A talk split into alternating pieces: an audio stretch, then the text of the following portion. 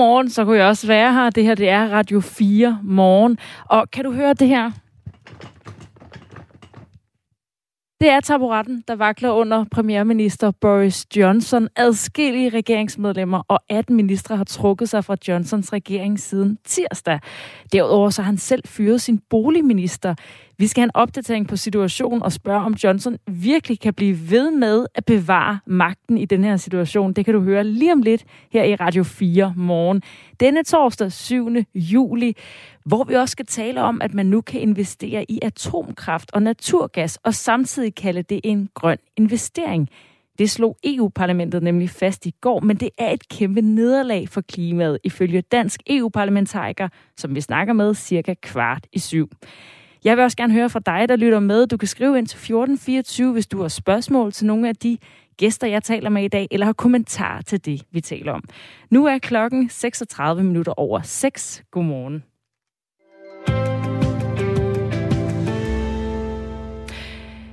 En række regeringsmedlemmer og 18 ministre har altså trukket sig siden i går på grund af mistillid til premierminister Boris Johnson i Storbritannien. Derudover så har Boris Johnson sent i aftes fyret sin boligminister Michael Gove, og han afviser altså Boris Johnson selv at træde tilbage. Frederik Barsø, journalist bosat i London. Godmorgen. Godmorgen. Kan Johnson bare afvise at gå af? Det, øh, det, det kan han i princippet, og det, det er det, han gør lige nu. Og, øhm, og, det, og det er kun noget, der sker, fordi, fordi det er ham. Og, og havde det været en hvilken som helst anden politiker, tør jeg godt sige, så, så var vedkommende gået af for længst. Altså, det har været et fuldstændig historisk, kaotisk døgn øhm, siden tirsdag, altså tirsdag aften til, til i går aftes, hvor, hvor, hvor der er sket så sindssygt mange ting, og 46 regeringsmedlemmer, altså næsten halvdelen af hans regering, trak sig fra deres poster, og, og ja, han, som du selv siger, han, han fyrede en, og, øh, og altså alt og alle peger på, at det er slut nu, og, og det her, det kan ikke fortsætte, men, men det er sindssygt svært at, at sige aldrig med, med den her mand, men, men, men, men, men lige nu, der er det rigtig, rigtig svært at se, se øh, hvad, hvad der skal om. Der, der er, altså når hans, når hans mest lojale øh, partifælder trækker sig, og regeringsmedlemmer trækker sig. Altså Priti Patel, hans, hans indrigsminister, trak sig, eller ikke trak sig i går. Hun, hun udtrykte i hvert fald mistillid til ham og sagde, at han burde gå af. Og, og Rishi Sunak og Sajid Javid, hans to nærmeste og vigtigste minister, trak sig jo der tirsdag aften og fik det hele til at starte. Så der, der sker rigtig mange ting, og, og, og der er ikke særlig meget opbakning tilbage til ham. Og han, han bliver ved med at nægte, og, og, og, og det, det er svært at se, hvad det er, der, der motiverer ham ud af personlige ting. Og Frederik Barsø, du siger, hvis det havde været hvilken som helst anden politiker, så havde vedkommende trukket sig. Hvad er forskellen på Boris Johnson og andre politikere? Jamen det er, at han er, han er, han er ufattelig stedig, og han er motiveret af, lader det til noget, noget helt andet end, end, og, end, end, end landets interesser. Det, det er meget personligt motiveret, det der foregår, lader det til. Igen, det er rigtig svært at sige, hvad det er, der foregår inde i hans hoved, der, der er rigtig mange forskellige bud på det. Øhm, men, men ja, han, han, man har bare set det så mange gange efterhånden, og jeg har også selv været, været med de fleste, øh, eller nogle forskellige steder og, og, og tale om, nu må det være slut, og, og, og hvad skal der ske, og, og, og det bliver bare ved og ved og ved, men nu er vi bare der, hvor, hvor det kan ikke fortsætte, og det tør jeg godt sige, er slut nu. Og hvad er det? Øhm, men, men, ja. Det er jo ikke helt slut endnu, så hvad er det, der skal til, for at han bliver tvunget til at gå af? Ja, det er jo, det er jo så, øh, det er så det, der, der er den her øh, mistillidsafstemning, der kan komme den her mistillidsafstemning igen, som, som var der for en måned siden, og hvor han jo vandt med 211 stemmer af de konservative, i de konservative, øh, af de konservative parlamentsmedlemmer øh, fik 211 stemmer. Det var, det var et dårligt resultat, men han vandt den trods alt og fik en chance mere. Og, øh, og, og det, hvis der er så en regel om, at en sådan afstemning ikke kan blive udskrevet igen inden for et år, men, men de regler kan så blive ændret, og det er det, som efter alt at dømme kommer til at ske i næste uge. Og den her komité, som, som står for det her, afholder et, et valg på mandag, hvor de her regler kan blive ændret, og, og hvis de bliver det, så, så vil der højst sandsynligt blive, blive øh, udskrevet, eller hvad man skal sige, sådan, et, sådan en afstemning her igen, og, og der, der peger The Telegraph på, at, at han lige nu har 65 øhm, parlamentsmedlemmer, øhm, som, som, vil, som vil stemme for ham, altså en femtedel, øhm, og han skal bruge halvdelen. Og, og det, altså, der, der er meget, meget, meget lang vej. Så, så det, det, der, det er nok det, der skal til. Han, ud, han tror selv med at udskrive øh, valg, altså gå til dronning. Øhm, der er også nogle forskellige, nogle forskellige ting der, som, som gør det usikkert. Men, men ja, det, det er det, der skal til. Øhm, og det er det, de presser ham med nu også, at, at, at, øh, at ja, det, det kommer til at ske. Og enten kan du gå med, jeg vil ikke engang sige æren i behold, fordi det, er, det, det løber også kørt, men, øhm, men enten kan han selv gå, og ellers så, så kommer han til at blive væltet. Situationen er altså lige nu den, at 18 ud af den 18 ministre i den britiske regering ud af 120 har trukket sig, og derudover er der 19 minister, som er røget, da Boris Johnson sent i aftes fyrede sin boligminister Michael Glove. Hvorfor gjorde han egentlig det, Frederik Barsø? Det er faktisk det er faktisk 46, altså det er lidt kringlet med de her minister, og det er seniorminister eller cabinet ministers og, og, og, og så nogle, nogle juniorminister eller viceminister, så det er faktisk helt op på 46 ud af de her 120. Øhm, og, og Michael Gove, han, han blev altså fyret i går aftes, fordi han selv udtrykte mistillid til Boris Johnson. Øhm, det er der flere andre, der har gjort, men, men det gjorde han selv. Han bad ham om at gå af, og så, så lige pludselig så en af, en af Johnsons tætte allierede, men som han også har haft en, et fjendskab med, altså lidt frem og tilbage. Der har været nogle forskellige ting i, i løbet af deres tid sammen. Men man sad på en meget vigtig position. Øhm, Michael Gove, men, men, men ja, han blev også fyret, og lidt, det virkede lidt som om, at det var sådan en, øh, det var sådan en øh, tak for sidst fra, fra, fra Boris Johnson, og sådan en meget sådan en, ja, sådan en, sådan en hævn, en, en, en hævn ting fra ham, øhm, som han lige skulle af med, mens han stadig kunne. Um, ja, så meget, meget desperat træk, synes jeg, det, det, det lader til at være. Og han har jo, Johnson og hans regering, altså de seneste måneder været involveret i en række skandaler, der blandt andet er blevet øh, ført til et brev til ham fra den nu tidligere børne- og familieminister, som har offentliggjort på Twitter, hvor han øh, blandt andet skriver, at fratrædelsen skyldes, at Johnson har givet unøjagtige oplysninger til medierne. Og på det seneste, der drejer det sig om et øh, tidligere parlamentsmedlem, der er blevet tvunget til at gå af efter afsløringer om seksuelle krænkelser. I sagen, der ændrede Johnson forklaring af flere omgange. Han har også været i modvind under den såkaldte Partygate-skandale, hvor det blev afsløret, at der var blevet holdt fester i premierministerens embedsbolig under coronanedlukningen i 2020. Så der har altså været en række skandaler, øh, Frederik Barsø, du er altså journalist og bosat i London. Hvorfor er det først nu, at øh, de her ministre vælger at forlade regeringen i protest?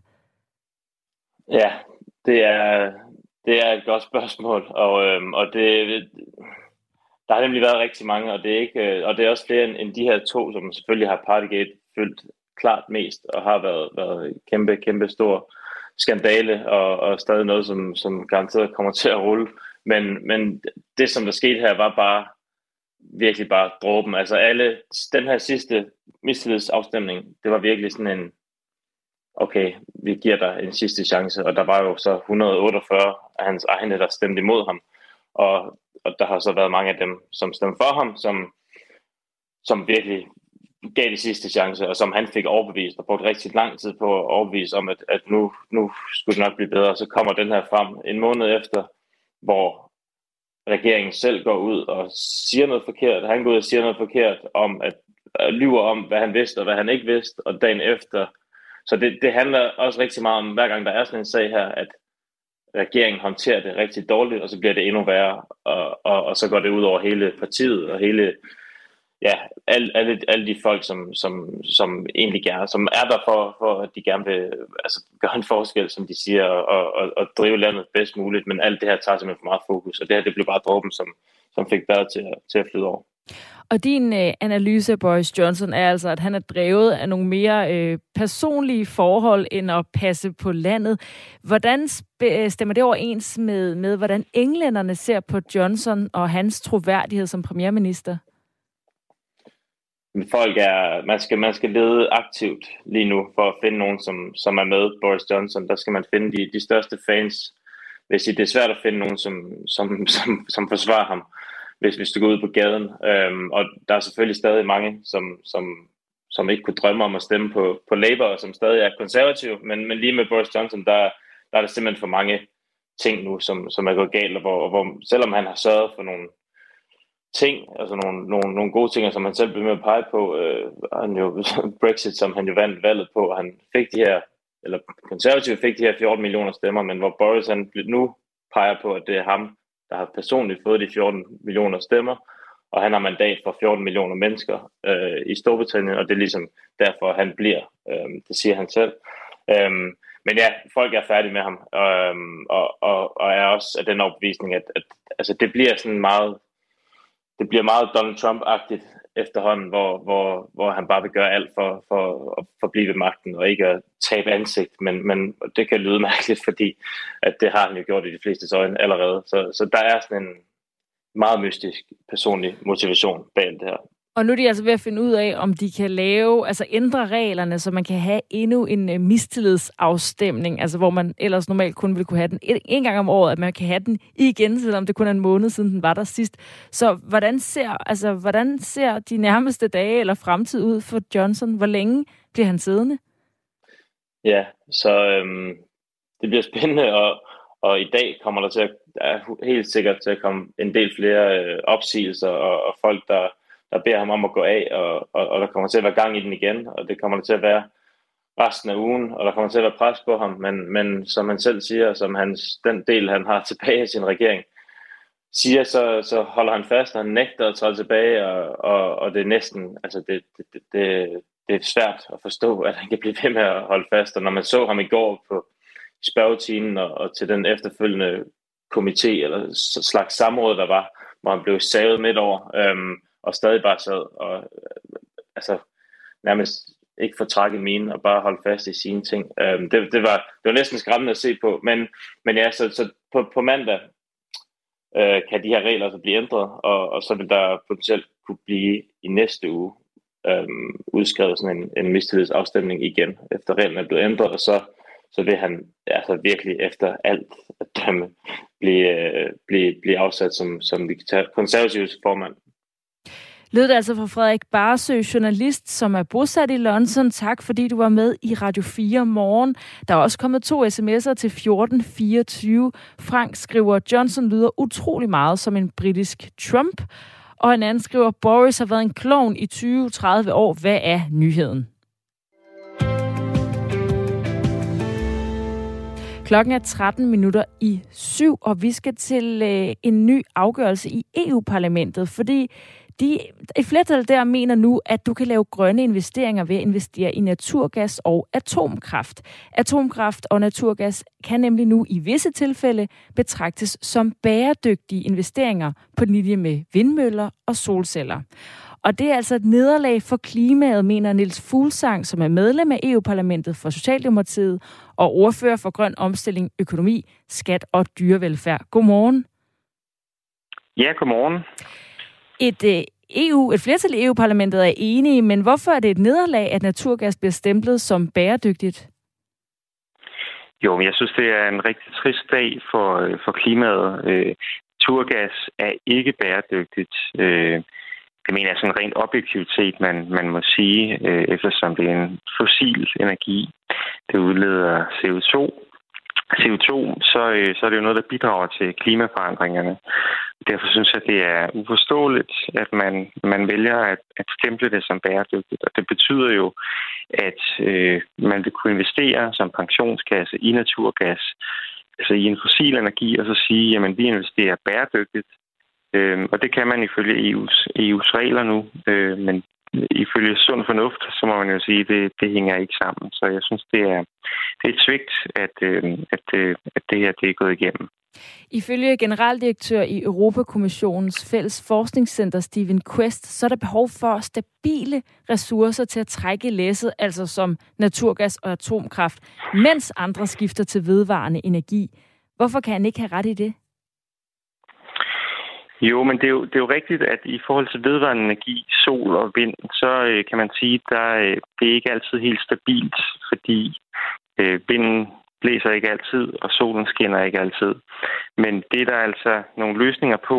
Øh, blandt andet så, øh, så øh, er der jo en stor udvikling i gang inden for det, man kalder grøn brint. Altså at man laver vindenergien, øh, vindelektriciteten og solelektriciteten om til brint, som man så kan lære og, og bruge som sådan en stabil form for energi. Det synes jeg, man skulle, øh, man skulle satse meget mere på. Det, det, man satser også rigtig meget på det her, men, men det er en løsning, som man kunne bruge i stedet for naturgas. Øh, naturgas er jo, øh, ja, det, det udleder CO2, og selvom det er bedre end kul og olie, så, øh, så har vi altså ikke tid til at, øh, at begynde at bruge mere fossil energi. Vi, vi er allerede meget bagud i forhold til klimaforandringerne, så, så vi bliver nødt til at komme væk fra det. Øh, e- e- Europakommissionens eget ekspertpanel, de tager også afstand fra, fra den her beslutning om at øh, grønstempel naturgas, men det er nok i højere grad en politisk, en politisk beslutning end en, en videnskabelig beslutning. Jeg taler altså med Niels Fuglsang, som er medlem af EU-parlamentet for Socialdemokratiet og ordfører på grøn omstilling, økonomi, skat og dyrevelfærd, efter at EU-parlamentet har stemplet både naturgas og atomkraft som grøn i den her EU-regelbog. Og som du selv siger, for argumentet fra det her fælles forskningscenter er altså, det er godt at have nogle stabile ressourcer øh, som, øh, altså, til at trække læsset, når der netop ikke er solskinsvær eller blæst. Og du peger på, jamen så er der udvikling af grøn brint på vej, men er det ikke netop i forbindelse med udviklingen, altså indtil at der er nogle øh, stabile vedvarende energikilder, at det kan være en god idé at have natur, øh, naturgas og atomkraft? Jamen, det er klart nok, at vi bliver nødt til at have noget naturgas på kortere sigt. Øh, og vi har også atomkraft øh, i mange lande i EU, der bruger man jo atomkraft. Og det er sådan set ikke modstander af, at man bruger noget af. Øh, naturgas på kortere sigt, og at man har noget atomkraft. Øh, det, jeg er modstander af, det er, at man begynder at kalde det for bæredygtig energi, fordi det er det ikke. Altså naturgas er det åbenlyst ikke, fordi det er fossil energi. Atomkraft er heller ikke bæredygtigt, hvis man kigger på, det er bedre i forhold til klimaet, men, men hvis man kigger på miljøkonsekvenserne, så kan man jo sige, at det, det laver noget, det producerer noget affald, som er farligt, som er farligt stråler i, i flere hundrede år, nogle gange flere tusind år. Dermed så er det øh, svært at kalde bæredygtigt, når man efterlader sådan noget, sådan noget affald. Så, så jeg synes, det er helt forkert at kalde det bæredygtigt, men jeg, jeg er sådan set enig i det, du lægger op til i spørgsmålet i, at, at vi har brug for øh, nogle af de her energiformer på kortere sigt. Det kan man jo også sagtens øh, bruge, selvom man anerkender, at det er altså ikke bæredygtigt, så det er på kort sigt, vi skal bruge det. Vi, på lang sigt skal vi væk fra det her og øh, have vedvarende energi, grøn brint og vind og sol. Øhm, og det, som, som jeg er bekymret for, det er, at når man kalder det bæredygtig energi, så vil der blive investeret mange flere penge i øh, gas og, og øh, atomkraft frem for vedvarende energi, fordi der er mange pensionskasser, for eksempel, der gerne vil investere bæredygtigt. Og de vil nu kunne investere i naturgas, for eksempel, og så sige, jamen det er bæredygtige investeringer, det siger, det siger EU også, at det er. Øh, og det vil man som pensionskunde, øh, det må man jo så acceptere. Øh, altså hvis man putter sine penge i et pensionsselskab, der så investerer bæredygtigt, så kan det faktisk gå til naturgas. Og det er bare det, jeg siger, det er jo ikke, det kan godt være, at vi skal bruge det på kort sigt. Det er med på, på naturgas, men ikke på lang sigt. Og, øh, og det er ikke der, vi skal sætte øh, alle de nye penge. Der skal vi altså sætte det i, i vedvarende energi. Og det er jeg bekymret for, og øh, i på høj grad, at, øh, at det, altså, man, man kommer til at investere alt for mange penge i naturgas nu, tror jeg desværre, øh, hvis man kalder det bæredygtig energi, energi som, man, som man gør. Ja, det gør man nemlig i EU-parlamentet, der altså kalder atomkraft og naturgas for bæredygtig energi, og du frygter, at det vil tiltrække en masse investeringer i noget, som vi på sigt egentlig ikke vil have i en omstilling til vedvarende energi. Det her øh, møder også kritik fra flere andre, blandt andet Greenpeace, der nu har meddelt EU øh, nej, EU-domstolen, at de vil slæbe kommissionen i retten. De vil gå rettens vej for at få afgørelsen ændret. Hvor realistisk er det at ændre den her afgørelse? Jamen, ved du hvad, det tror jeg faktisk øh, er fornuftigt at tage kommissionen i retten, fordi øh, jeg mener, øh, jeg mener det, det sådan øh, videnskabeligt set er forkert, det som kommissionen gør. Altså, noget, når man kalder noget for bæredygtigt, så skal det jo leve op til nogle kriterier. Altså, så skal det, så, så skal det være en energiform, der ikke forværre forholdene for de næste generationer sammenlignet med de nuværende generationer. Og når man har en øh, energiform som naturgas, der udleder CO2, øh, som bidrager til klimaforandringer, så må man jo sige, at det er noget, der øh, ja, forværre øh, forholdene for de, for de kommende generationer. Og så mener jeg, at det sådan objektivt set er noget prøvl at kalde det bæredygtigt. Øh, og derfor så, altså det er jo nogle gange kommissionen, øh, de træffer nogle beslutninger, som faktisk bliver udfordret ved domstolen, og hvor kommissionen bliver i rettesat og taber. Øh, og jeg, jeg tror egentlig, at øh, det, man har en ret god sag her øh, i kommissionens eget ekspertpanel, der rådgav om den her beslutning, de siger også, at det er en forkert beslutning, det, det burde man ikke gøre. Og jeg mener, det, det er i høj grad en politisk øh, beslutning for at øh, tilfredsstille Frankrig og Tyskland, der har henholdsvis meget atomkraft og naturgas. Så jeg synes, det er fornuftigt at tage kommissionen i, i retten. Og jeg har også hørt, at øh, et land som Østrig også har talt om at, øh, at tage kommissionen i, i retten. Så hvis, hvis gode kræfter øh, forenes og øh, prøver at køre sådan en retssag, så, øh, så lad os se. Øh, jeg, jeg synes, det er, et, det, er et, øh, det er indsatsen værd at give det et forsøg. Lød det fra Niels Fuglsang. Tak fordi du var med, medlem af EU-parlamentet for Socialdemokratiet og ordfører på grøn omstilling, økonomi, skat og dyrevelfærd. Klokken er 5 minutter i syv. Du lytter til Radio 4 morgen. Søndagens skudangreb i det københavnske storcenter Fields har i høj grad skabt fokus på hjælp til personer med psykiske problemer. Angrebet kostede tre mennesker livet, og den formodede gerningsmand var ifølge politiet kendt af psykiatrien. Den fornyede fokus på psykiatrien har blandt andet kastet et ønske om et landsdækkende psykiatrisk akuttelefon i lighed med Alarmcentralen 112 af sig. Regionerne har i midlertid allerede en psykiatrisk rådgivningstelefon, som man kan ringe til, men akuttelefonen skal ses som et ekstra tiltag ud over rådgivningstelefonen. Det mener forperson i Dansk Psykiatrisk Selskab og professor i psykiatri, Merete Nordentoft den telefon, vi allerede har, det er primært en telefon, der kan rådgive med hensyn til, hvor man kan søge hjælp. Det er ikke en telefon, hvor at, øh, man kan blive henvist direkte, eller hvor der for eksempel kan blive organiseret at der kommer en øh, ambulance ud til en, øh, hvis det er nødvendigt. Eller at der bliver truffet en, en aftale om, at der kommer en sygeplejerske fra et akutteam øh, dagen efter eller dagen efter igen. Det er jo sådan noget, som den øh, psykiatriske telefonlinje skal kunne. Og det, det er altså ikke noget, der ligger i det tilbud, der allerede er. Mariette Nordentoft håber med akuttelefonen at kunne give langt hurtigere hjælp til folk med psykiske lidelser jeg vil lige sige, at det er jo ikke et forslag, der er kommet op kun på grund af det, der er sket. Det står faktisk i øh, Sundhedsstyrelsens oplæg til en 10-årsplan. Der står det som en af de konkrete anbefalinger, der er. Der står det specielt øh, nævnt i forbindelse med selvmordsforebyggelse. Og det, der er håbet, det er jo, at der er folk, der vil ringe, og hvor man så kan...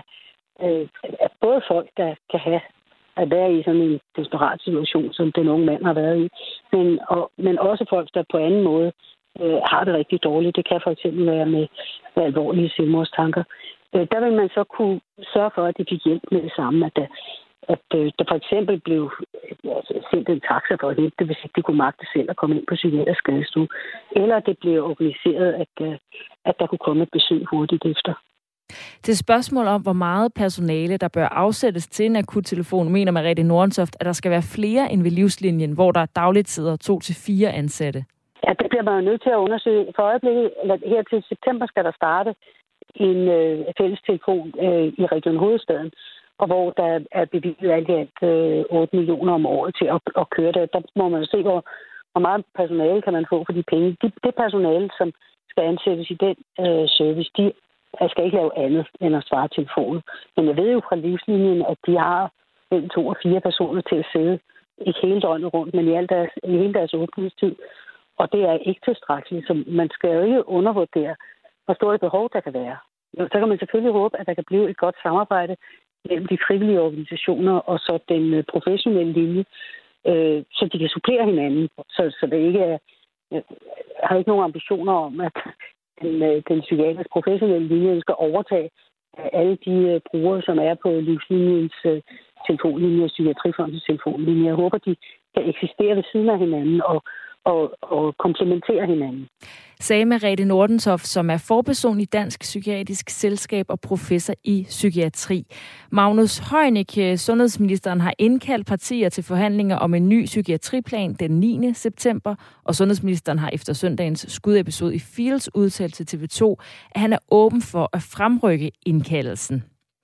Vi skal have en omgang nyheder lige om lidt, og på den anden side, der skal vi tale om en øh, naturtrend. Det kan være, at du sidder derude og elsker at sove under åben himmel. Så må du gerne skrive ind til 1424, fordi det er blevet mere populært at sove i shelter, i telt eller ja, under åben himmel. Det viser tal fra Naturstyrelsen.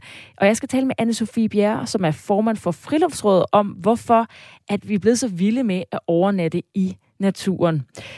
Vi skal også øh, til radikale venstre, som mener, at de har væltet regeringen, eller ja, de mener i hvert fald selv, at de har væltet regeringen. Og den er der jo endnu, så vi skal lige høre, hvad er det helt konkret, det betyder. Vi taler med Jeppe Trolle, byrådsmedlem i Roskilde. Nu er klokken syv, Asbjørn Møller står klar.